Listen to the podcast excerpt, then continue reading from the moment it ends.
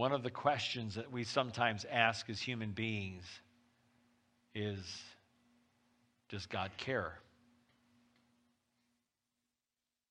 Does God care about us? Does God care about my needs?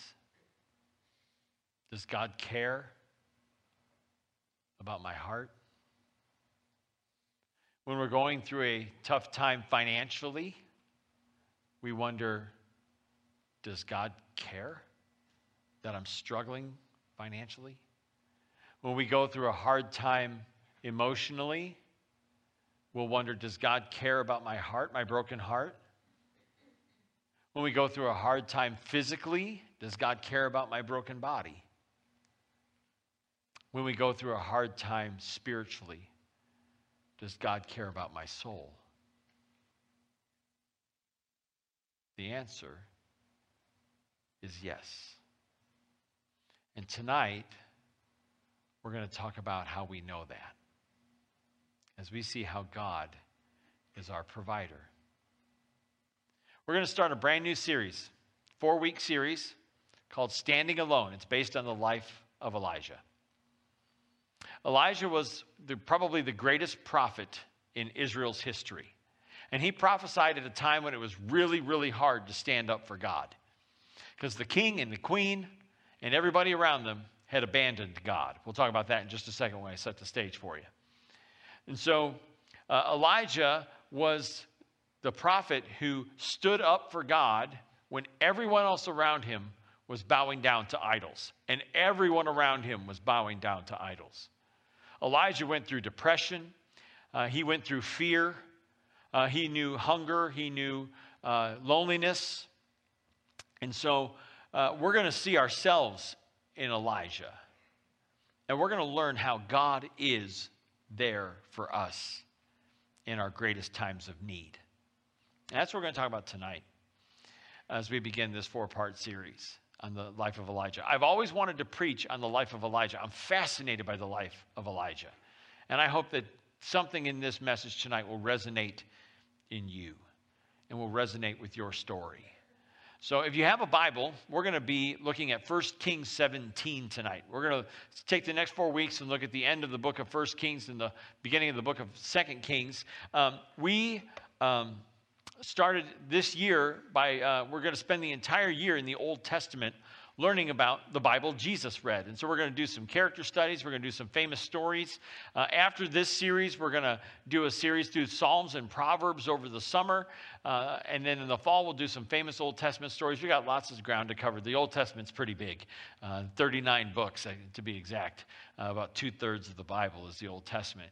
Um, but we're going to see how this Old Testament character Elijah, the prophet of God, who lived about eight hundred fifty years before Jesus was born, we're going to learn how his story applies to us today. Okay? Uh, if you didn't bring a Bible, you can use the Bible app on your phone, like Bible Gateway or YouVersion, or follow along with the G F C C app. If you haven't gotten our app yet, go to your app store, search for G F C C, and you can download the app to your phone in just a matter of seconds. You can follow along with the sermon notes. You can uh, get give your tithes and offerings through the app. You can also uh, read, uh, get text notifications, as well as read the bulletin and the newsletter. Okay, so there's lots of stuff you can do in the app. Uh, but like I said, we're in First Kings seventeen tonight. And let me tell you a little bit about what was going on in Israel at the time. If y'all remember, several weeks ago, we talked about David and Bathsheba and how David killed Uriah's wife, took uh, how David killed Bathsheba's husband, Uriah, and took her to be his wife. Um, when David committed adultery with Bathsheba, God pronounced some curses on David's family. And one of them was that the kingdom of Israel was going to be split. And sure enough, after Solomon, David's son Solomon left the throne, his two sons split the kingdom of Israel. There was the northern part of the kingdom, which was Israel. The southern part of the kingdom was Judah.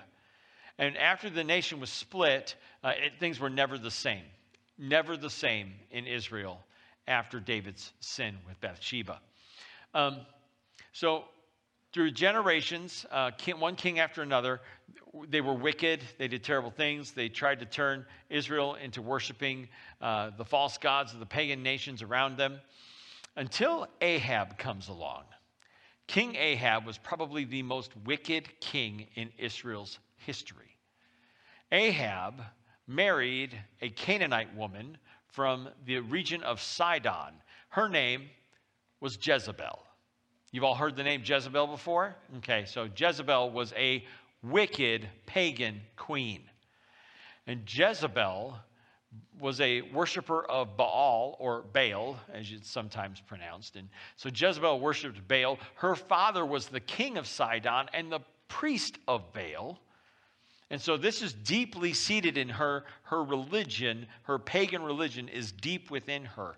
And when she marries Ahab, she convinces Ahab to basically stop worshiping Yahweh and instead start worshiping Baal. And they tear down all the altars to God throughout Israel, and they erect altars to Baal and Asherah poles. Asherah was the goddess of fertility. Baal was the pagan god of fertility. Okay? Little g god, little g goddess, fertility. Elijah is called by God to be his prophet at this time. Now, Ahab came to power in eight seventy-four B C, so eight hundred seventy-five years or so before the birth of Jesus. Ahab comes to power. Jezebel comes with him, and Elijah starts to prophesy against Ahab. Now, Ahab and Jezebel and Elijah have several encounters that we're going to talk about for the next four weeks. Um, so in First Kings seventeen, we see the story of how Elijah uh, is going to ruin Ahab's day. Okay, First Kings chapter seventeen, verse one begins this way. Now Elijah, the Tishbite from Tishbe in Gilead, said to Ahab, "As the Lord, the God of Israel, lives, whom I serve," in other words, whom you're not serving, "there will be neither dew nor rain in the next few years except at my word." Excuse me. So Elijah tells Ahab, it isn't going to rain, and there's not even going to be morning dew for the next few years until I give the word. And there's going to, and the book of James says that it didn't rain for three and a half years. Could you imagine if it didn't rain or there was no morning dew, if there was a complete and total drought and famine for three and a half years? Oh my goodness, that'd be devastating, wouldn't it? It'd be absolutely devastating to the agriculture, to the animals, to the people. It'd be devastating. So let me, uh, oh, let me show you a map real quick. I want to show you something here. Um, so this is Uh, Israel, about eight hundred fifty years before the birth of Jesus. The bottom box down here, the bottom box is where Jerusalem and Bethlehem are. I put that there for reference so you kind of know where I'm talking about. If you go to the northeast, you'll see the region of Gilead, and that's where Elijah was from. It was east of the Jordan River. It was southeast of the Sea of Galilee, uh, and it was northeast of Jerusalem and Bethlehem. Okay, so that's where we're talking about, this part of the world. Now, to the southwest, it's off of this map, actually, but you get to the region where Jezebel was from, Sidon. Okay? We'll talk about that in just a second. So that's where, pretty much where Tishbe was, where Elijah was from. So Elijah is going to, uh, he pronounces a famine, he pronounces a drought on the land. Verse two. Then the word of the Lord came to Elijah. Leave here. Turn eastward, all right, he's in the capital city in Samaria. Leave here, turn eastward, and hide in the Kerith Ravine east of the Jordan. So he is now east of the Jordan River in a, in a ravine uh, where water flows through in the crags and the, and, the, uh, and the caves. He says, you will drink from the brook, and I have directed the ravens to supply you with food there. So he did what the Lord had told him. He went to the Kerith Ravine, east of the Jordan, and stayed there. The ravens brought him bread and meat in the morning and bread and meat in the evening, and he drank from the brook. Now remember, there's no rain. There's going to be no rain, no dew, and yet God provides water for Elijah. Not only that, but he provides meat and bread from the ravens. Now here's something interesting about ravens. In the Old Testament, God declared certain animals unclean. In other words, you couldn't eat them. And you weren't supposed to have anything to do with them. Ravens are really big birds. They're bigger than crows. I read that uh, the wingspan of a raven can be up to fifty inches. That's four feet. four feet. These are big birds. And so these big birds are coming to bring food to Elijah. Bread and meat. Now, here's the other interesting thing about ravens, is ravens don't eat regular meat. They don't go to K F C and get a chicken. They eat carrion. In other words, they eat dead animals. And so the meat that they are bringing to Elijah is dead animal. In other words, it's unclean.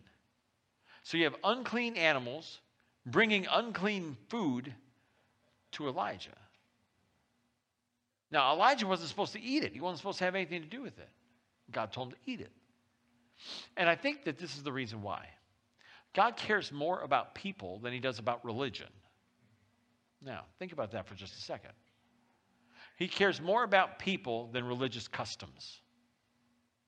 And when we as a church start to care more about religious customs and less about people, I think we start moving further away from the heart of God.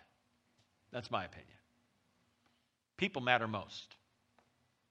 Elijah mattered more than the religious customs of Israel. Does that make sense? Okay, good. Just not up here. All right, it's everybody. Great. Um, so, Elijah is in the ravine, drinking from the brook, eating the meat, the unclean meat, and the bread that is being brought to him by the ravens.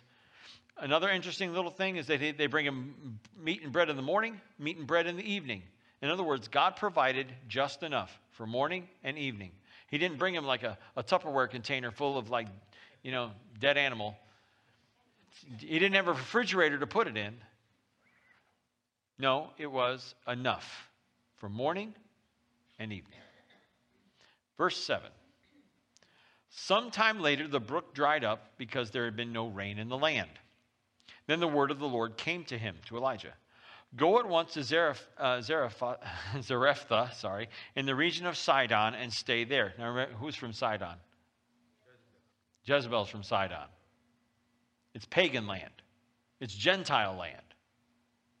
What is God doing? Go at once to Zarephath in the region of Sidon and stay there. I have directed a widow there to supply you with food. So he went to Zarephath. When he came to the town gate, a widow was there gathering sticks. He called to her and asked, would you bring me a little water in a jar so I may have a drink? As she was going to get it, he called, and bring me, please, a piece of bread. As surely as the Lord your God lives. Notice that phraseology. The Lord, whose God? Your God, Elijah. As the Lord your God lives. In other words, not her God, she replied. I don't have any bread, only a handful of flour in a jar and a little olive oil in a jug. I am gathering a few sticks to take home and make a meal for myself and my son that we may eat it and die. Hmm. God is interesting sometimes. He tells this Jewish prophet, Elijah, to go to the pagan land of Canaan, Sidon, where Queen Jezebel is from, the center of pagan worship, Gentiles, and, and he says, I have directed a widow who is most likely a pagan Gentile. She's going to feed you, Elijah. Elijah's okay. So he goes and meets her. And she's gathering up some sticks to make a fire. She's got just a little bit of flour, a little bit of olive oil. She's going to make one last meal for her and her, her young son, and they're going to starve to death.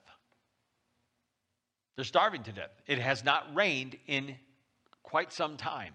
The brook has dried up where Elijah was staying. There's no land, uh, no rain in the land, no dew to water the, the plants. People are starving to death, and they're going to die. Other interesting things about this story.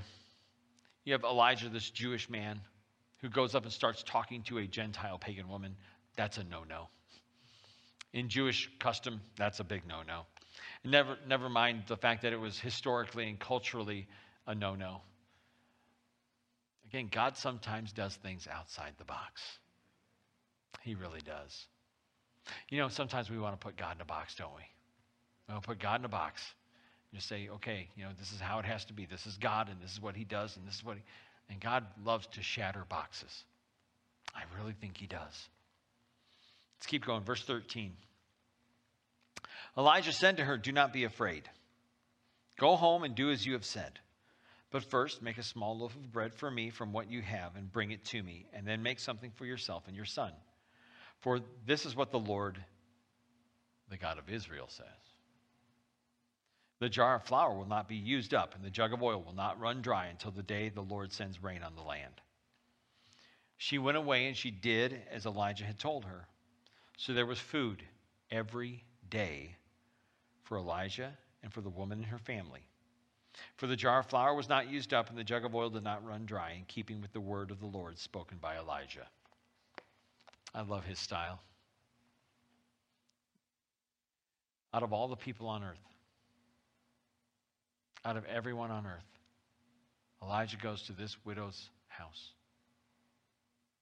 and shares some faith with her. He goes to this widow's house, and God miraculously provides for this widow, for her son, and for Elijah. And he did it in a miraculous way. She's, she, remember, all she had was a little bit of flour, a little bit of oil, make one last loaf of bread, and we're done. We're going to die. Didn't happen. God miraculously provided. Let's keep going. Verse seventeen. Things take a turn for the worse. Sometime later, the son of the woman who owned the house became ill. He grew worse and worse and finally stopped breathing. She said to Elijah, "What do you have against me, man of God? Did you come to remind me of my sin and kill my son?" "Give me your son," Elijah replied. He took him from her arms, carried him to the upper room where he was staying, and laid him on his bed. Then he cried out to the Lord, "Lord, my God, have you brought tragedy even on this widow I am staying with by causing her son to die?" Elijah questions God. He questions God. Think about that for just a second. Then he stretched himself out on the boy three times and cried out to the Lord, "Lord, my God, let this boy's life return to him." The Lord heard Elijah's cry, and the boy's life returned to him, and he lived. Elijah picked up the child and carried him down from the room into the house. He gave him to his mother and said, "Look, your son is alive." Then the woman said to Elijah, "Now I know that you are a man of God, and that the word of the Lord from your mouth is the truth." Hmm. There's three lessons I want us to learn from this passage and one takeaway. The first lesson is this: God miraculously provided for Elijah and the widow's physical needs. God miraculously provided for Elijah and the widow's physical needs. When Elijah was in the Kerith Ravine, God miraculously provided through the ravens. When he went to this woman's house, this widow's house, and stayed with her and her child, he provided for their physical needs miraculously. It wasn't a fluke, and it wasn't a coincidence. God miraculously provided for Elijah and the widow's physical needs. Second lesson is this: God miraculously provided for Elijah and the widow's emotional needs, for their emotional needs. When the son dies, the widow is distraught, obviously. She is angry at Elijah, and she is angry with the God she is starting to believe in. Not only that, Elijah is angry with God. Elijah questions God and what God was doing. And God miraculously provided for their emotional needs by raising this young child back to life. Lesson three: God miraculously provided for Elijah and the widow's spiritual needs.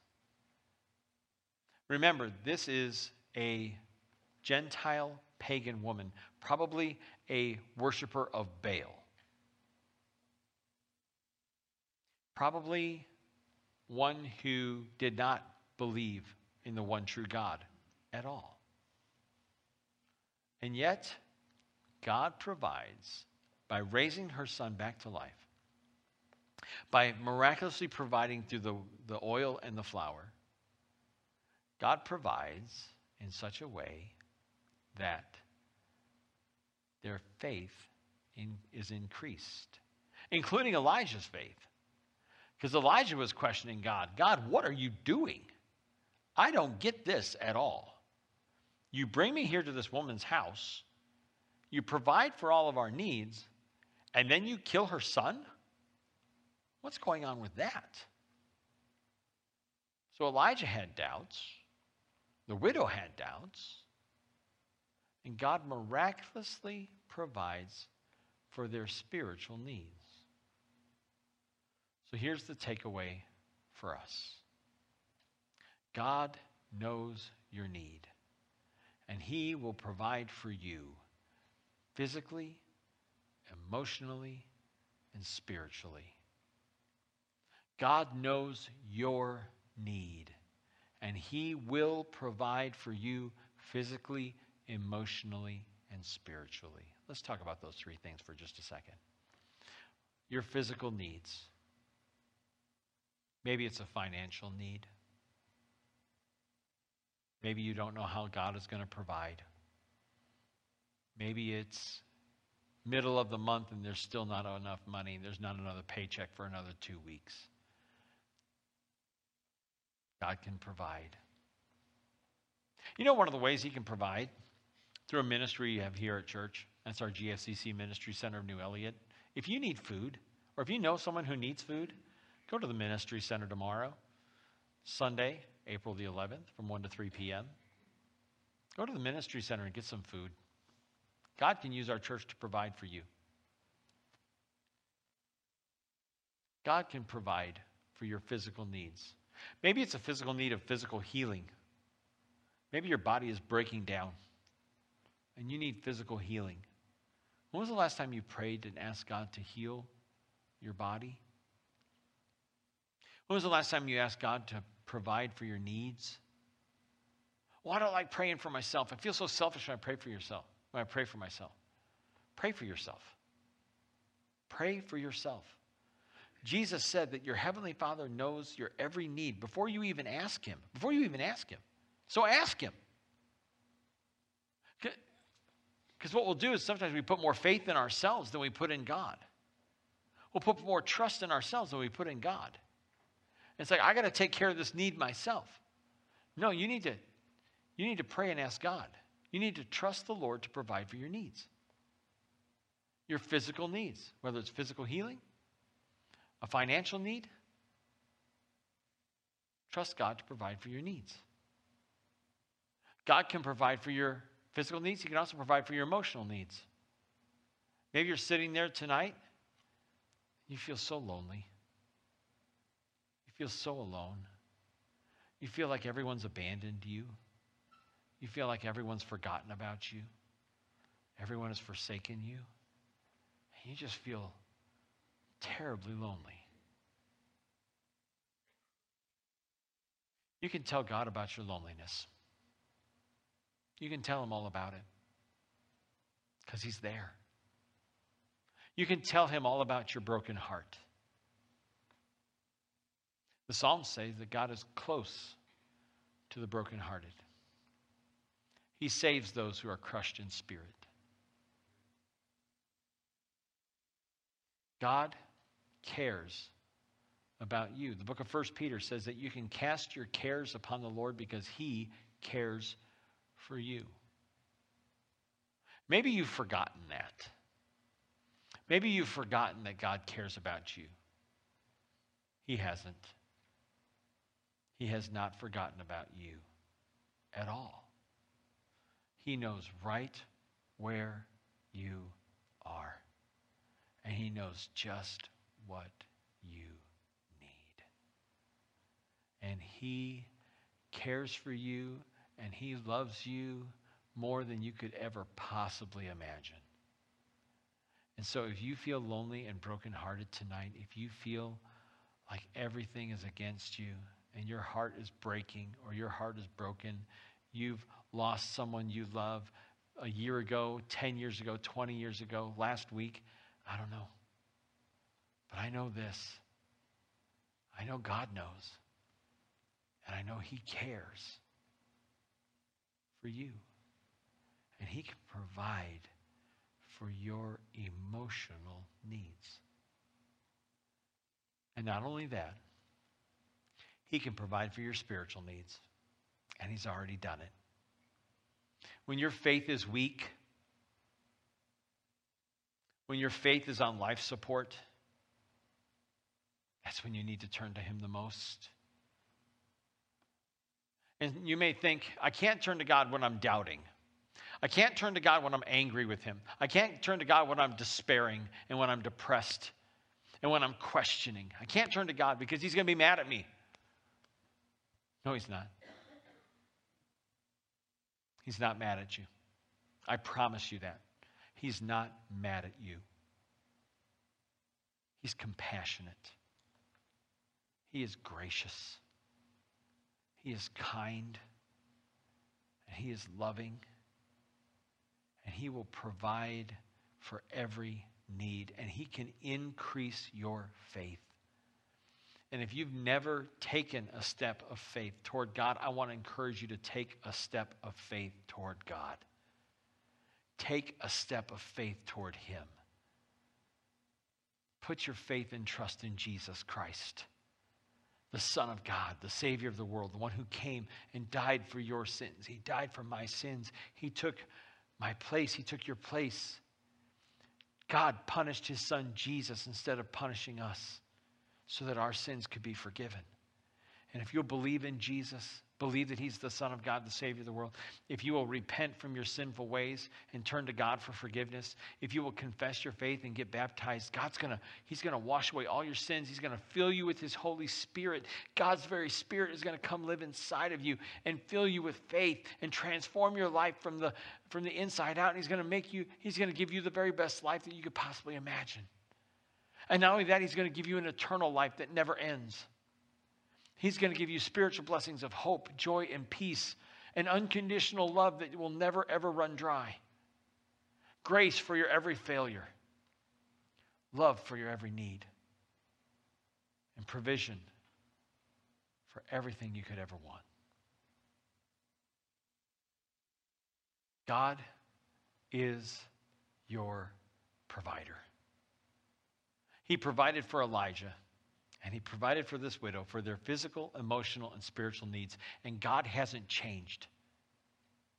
And he will provide for you as well.